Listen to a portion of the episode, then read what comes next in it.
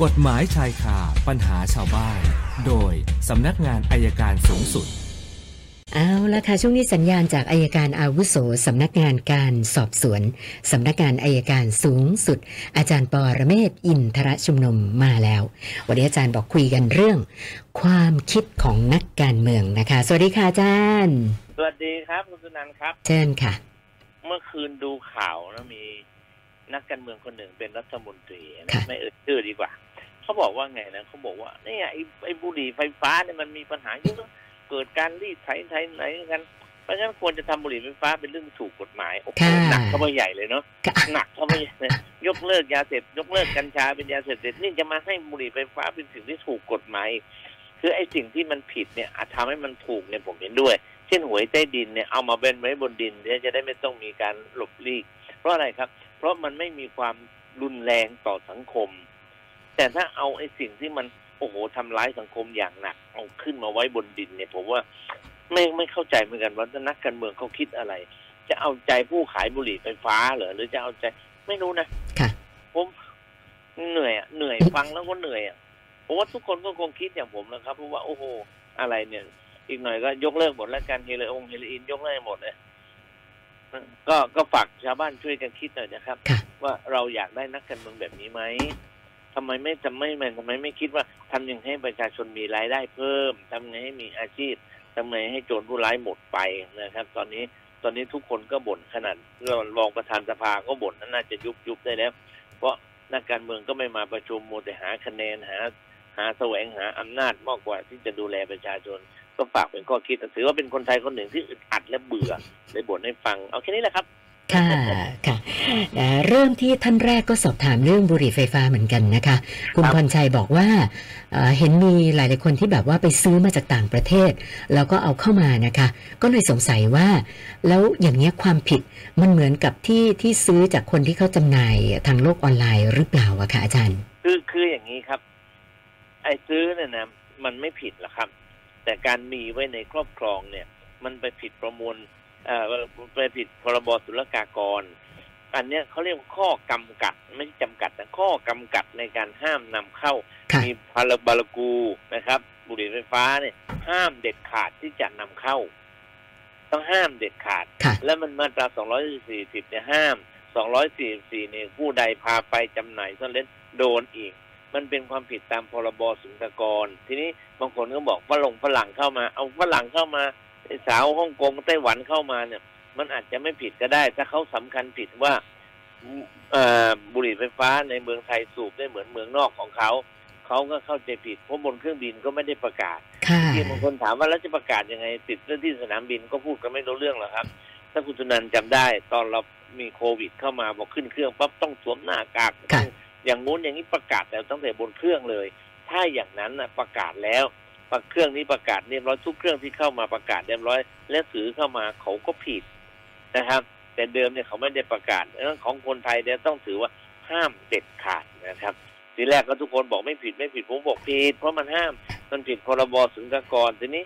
คุณหมอท่านหนึ่งผมจำชื่อไม่ได้ท่านพูดไม่ดีมากมันท่านบอกว่า อ้บุหรี่ไฟฟ้านี่มันอันตรายค่ะแต่เวลาจับเนี่ยทำไมไปจับคนที่มีทำไมไม่ไปจับคนขายด้วยนั่นถ้าน่ะเราสิจับคนขาย และสืบจากคนขายซื้อจากใครมันก็จะไปหาต้นต่อได้ แล้วก็จับให้หมดมันก็จบค่ะแค่นี้แหละครับค่ะทุกอย่างมันเป็นความผิด อย่าไปยุ่งกับมันเลยบุหรี่ไฟฟ้าบุหรี่ธรรมดาก็แย่อยู่แล้วครับ ค่ะ ท่านต่อไปคุณนิรุตนะคะบอกว่า กรณีรีดไถดาราสาวไต้หวันเนี่ยนะคะ ติดตามข่าวเนี่ยก็บอกว่าเอ่อตำรวจหกนายเนี่ย ข่าวออกมาบอกว่าแหมโทษถึงประหารชีวิต ก็เลยสงสัยต่อว่า แล้วอย่างพวกนักการเมืองข้าราชการธุรจิเอ่อทุจริตคดโกงบ้านเมืองเนี่ย อันนี้โทษถึงประหารชีวิตด้วยไหมคะอาจารย์เอ่อมันต้องดูข้อหาถ้าหนึ่งสี่เก้าถึงครับ ความผิดตามบอาญามาตราหนึ่งสี่เก้าเรียกเนี่ยผิดถึงแน่ค่ะแต่เป็นมันแค่โดนแค่ร้อยห้าเจ็ดหนึ่งห้าเจ็ดมันโทษจำคุกอ่าห้าปี ลงแล้วก็ลงห้าปีค่ะแต่จริง ๆ มันก็คือจริง ๆ การลงโทษมันควรจะ คำนึงไปถึงจำนวนที่โกงด้วยนะครับค่ะถ้าโกงน้อยก็น้อยหน่อยโกงมากก็ควรจะมาก แต่ที่จริงแล้วผมว่าถ้าพูดจริงๆเนี่ยอืมมันยังมีอีกเยอะครับ นักการเมืองก็เยอะเราเห็นนะเนี่ยวันนี้มีผอโรงเรียนเนี่ยกินเงินเด็กอยู่แล้วค่ะ นะครับค่ะมันยังมีอยู่เยอะจริง ๆ เมื่อก่อนผมบอกคุณสนันนะผมไม่เห็นด้วยกับสารปราบปรามทุจริตวันนี้ผมอยากให้มีทุกจังหวัดเลย ทุกจังหวัดเลยนะ คดีจะได้เร็วนะคะเออแล้วก็ท่านต่อไปคุณปียะนะคะ สงสัยว่า การสอบเข้ารับราชการเนี่ยนะคะ มีบางหน่วยงานที่ให้คนสอบเข้ารับราชการเนี่ยตรวจ HIV ด้วย ก็เลยสงสัยว่ามันถูกต้องตามหลักกฎหมายไหมคะอาจารย์ ไม่ได้ครับ ไม่ของได้อันะยการเนี่ยเราก็เคยกำหนดว่าคนที่เป็น HIV เนี่ยจะไม่ได้ค่ะแต่ปรากฏว่าต่อมาเนี่ยก็ถูกทักท้วง แล้วก็เอ่อหน่วยงานในกิจฎีกาค่ะตรวจไม่ได้อะตรวจไม่ได้ เพราะไม่ใช่โรคที่ต้องห้ามกันแสดงว่าถ้าไปสมัครในหน่วยงานที่เขาบอกให้ตรวจ HIV นี่ไม่ได้เอ่อคือคือปัจจุบันนี้ยังมีหน่วยงานทราบว่ามีเอ่อหน่วยของทหารที่แบบว่ายังให้ตรวจอยู่อะค่ะอาจารย์ แล้วอย่างนี้ ไม่ได้ครับไม่ได้นะตรวจ ต้องตรวจโรคเก่าโรคค่ะโรคที่เห็นชัดอะโรคโรคเลื้อนอะไรเงี้ยที่เขากำหนดไว้ค่ะอันนั้นค่ะเป็นโรคติดต่อที่มันร้ายแรง อันนี้มันไม่ได้กำหนดไว้ครับ ค่ะค่ะนะอันนี้ก็สงสัยต้องต้องถึงศาลปกครองคืซะแล้วคืมั้งคะคือคือถ้าหน่วยทหารบอก HIV นะคุณสุนันท์จะเชื่อผมไหม HIV กว่าครึ่งเมืองก็เพราะไม่อยากเป็นทหารเกณฑ์ครับ ค่ะค่ะ นั่นน่ะเสีย มาที่ของคุณดนัยนะคะ คุณดนัยบอกว่าเอ่อแถวบ้านเนี่ยจะมี โรงงานอุตสาหกรรมเยอะมากนะคะ ซึ่งปัจจุบันนี้เนี่ยมีอยู่โรงงานหนึ่งกำลังจะขยายโรงงาน แล้วก็มีการทำประชามติลงมติอะไรกันในหมู่บ้าน ว่าเห็นด้วยหรือไม่ ปรากฏว่าข้อสรุปออกมาก็คือ เห็นด้วย ที่โรงงานที่ว่านี้จะขยายพื้นที่นะคะ ทีนี้คุณดนัยก็เลยสงสัยว่า การที่ชาวบ้านไปลงมติว่าเห็นด้วยแบบนี้ ถ้าหากว่าภายหลังโรงงานสร้างความเดือดร้อน ให้กับคนในหมู่บ้านเนี่ย เราจะทำอะไรเขาได้หรือเปล่าคะเนี่ยอ่าได้ครับยังคงร้องเรียนนะคือขั้นตอนเขาเรียกประชาพิจารณ์อ๋อว่าจะให้ทำไหมประชาพอพิยจาอรมณ์ให้ทำนะก็ก็ก็เป็นเรื่องอนุญาต ชาวบ้านไม่ขัดข้อง แต่ค่ะถ้าอยู่ไปเกิดมลพิษเนี่ย เราก็ต้องร้องเรียนขอให้กระทรวงอุตสาหกรรมเข้าไปตรวจสอบ หรือหรือสำนักสำนักงานสิ่งแวดล้อมไปดู และถ้ามันผิดตรงนั้นก็อาจจะต้องแก้ไขปรับปรุงหรือเลิกโรงงานได้ครับค่ะ คุณตินภพอยากจะทราบว่าเวลาเด็กอายุไม่ถึง 18 ปีโดนจับเอ่อโดยเฉพาะคดีอาญาเนี่ยนะคะ สมมุติว่าครับโดนจับแล้วเนี่ย เอ่อเด็กจะมีโอกาสติดคุกไหม หรือว่ากระบวนการมันจะไปยังไงต่อคะอาจารย์ เด็กเด็กเอ่อถ้าไม่เกินสิบเก้าถ้าไม่เกินสิบเก้าค่ะก็เป็นคดีเยาวชนและครอบครัวนะครับอ๋อค่ะพนักงานสอบสวนพอจับเสร็จก็ต้องส่งสารและส่งเข้าสถานพินิษแล้วก็ดูว่าจะปล่อยตัวในสถานพินิษหรือไม่ประการที่หนึ่งประการที่สองเนี่ยก็ดูว่าความผิดของเด็กถ้าเกินกว่าสิบหกแต่